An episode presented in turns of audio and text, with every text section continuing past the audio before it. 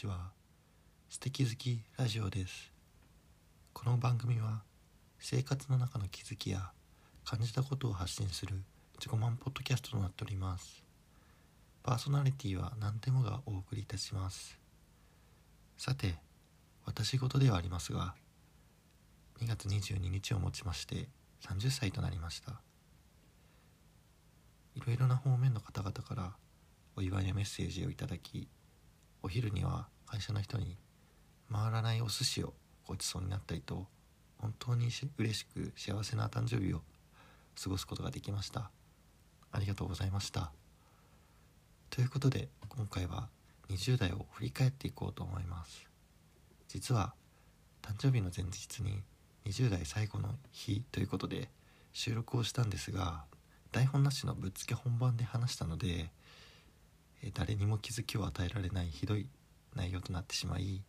えー、即オクラとしました。自分としては本当にトークが下手くそなんだなという気づきにはなりましたね。今回はしっかりまとめていきたいと思いますので、どうぞよろしくお願いいたします。はい、えー、にじゅうだいをですね、仕事軸で振り返ると、えー、挫折、復活、挑戦、えー、成長の繰り返しをしていたかなと思います。えー、特に20歳からにじゅうさんさいぐらいはずっと挫折をしていたように思いますね。はい、まず大学生活の話ですが、学業は特に問題なかったですね。単位が足らずに卒業できないみたいなことはなかったですね。ただ友人関係で苦労したのを覚えています。えー、自分でも未だに原因は分かっていないのですが、結構ぼっちでしたね。えー、グループには所属していたんですけども、心の、えー、許せる友人、まあ、親友といいますか、そういった友達がゼロでしたね。まあ、今思えば空気を読まず行動したり、思ったことを口にしたりしたのが原因だったのかなと思います。例えばですね、飲み会後の締めのラーメンに行こうぜっていうノリあると思うんですけど、当時の私はお金がなかったので、行かないで帰ろうとした時に思わず勝手に行けよみたいなことをこう口走ってしまったんですね。でこの時にその言葉がこう聞かれてて、ちょっと場の、場の空気が凍りつくみたいなことはありましたね。それと大学よねんせいで初めてバイトをします。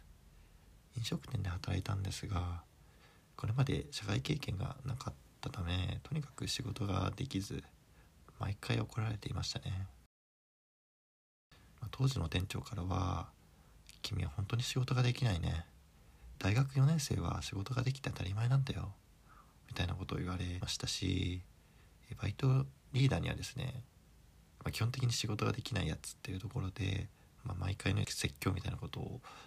されてたんですけど、ある時の説教中にいっかいだけ返事をしなかったんですね。それが原因でブチギレられるってことがありましたね。これは言い訳がありまして、その調理中だったっていうのと、あまりにも陰湿な説教だったんですね。ですごい長かったので、とてもめんどくさいなと思ってしまって、いっかいぐらい、まあ、調理中だし返事しなくてもいいかなと思ったらダメでしたね。それと、その切れ方が本当にすごくて、怒鳴り慣れてない人間の怒鳴りっていうんですか、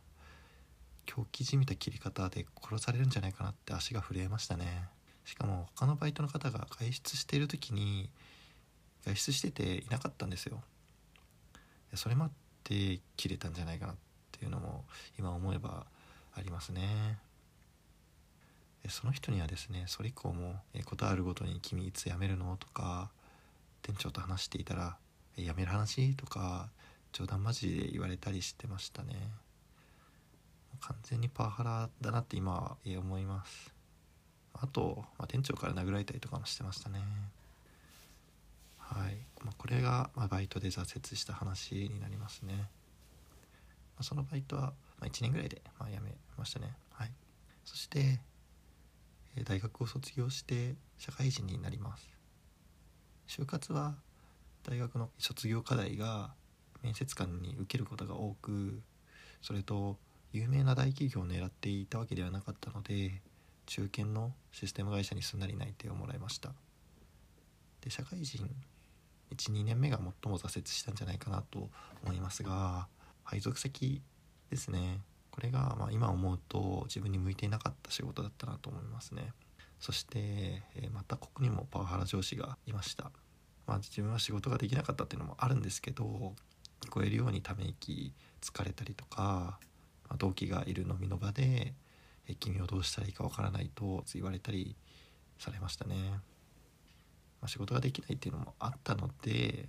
そういうことをこう、まあ、アドバイスと思って言われたりするのは仕方ないのかなとは思いますね。ただですね、君をどうしたらいいかわからないと言われた時は悔しくて家に帰って泣きましたね。この時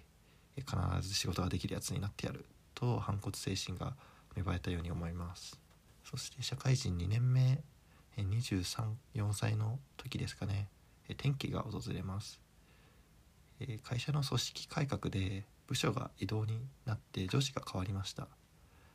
そしてその上司から全く違う仕事があるんだけど挑戦するというふうに声をかけてくださって、正直逃げるように新しい仕事を始めました。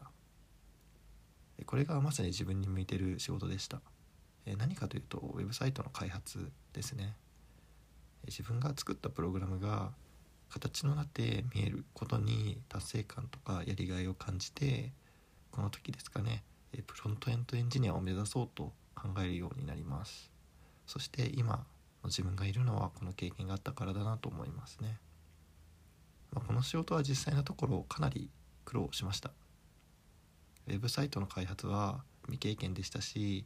経験者は周りに誰もいないという状況だったので、毎日終電で休みなし、泣きながらプログラミングをしてましたね。精神的にも肉体的にも辛い状況だったんですが、この時の自分は前の上司から言われた君をどうしたらいいかわからないという言葉をバネにして見返してやろうと思って頑張っていたのかなと思います。で、この仕事を通じて初めていい評価を、えー、もらいまして、今まで怒られてきた自分、怒られてばっかりだった自分、エネルギーの矛先が 見, 見つからず空回りしてばかりだった自分から脱却、一皮向けて自分に自信を持つことができました。そこからはいちねん、にねんぐらいですかね、いろんな業種、業界のプロジェクトが人手不足だったっていうのもあり、未経験ながら挑戦する挑戦の場を設けてもらって成長の日々を過ごしていましたね。はい。で、ちょうどこの時はにじゅうご、ろくさいになると思いますが、えー、長くなってしまったのでここで一旦区切って、残りは次回お話ししたいと思います。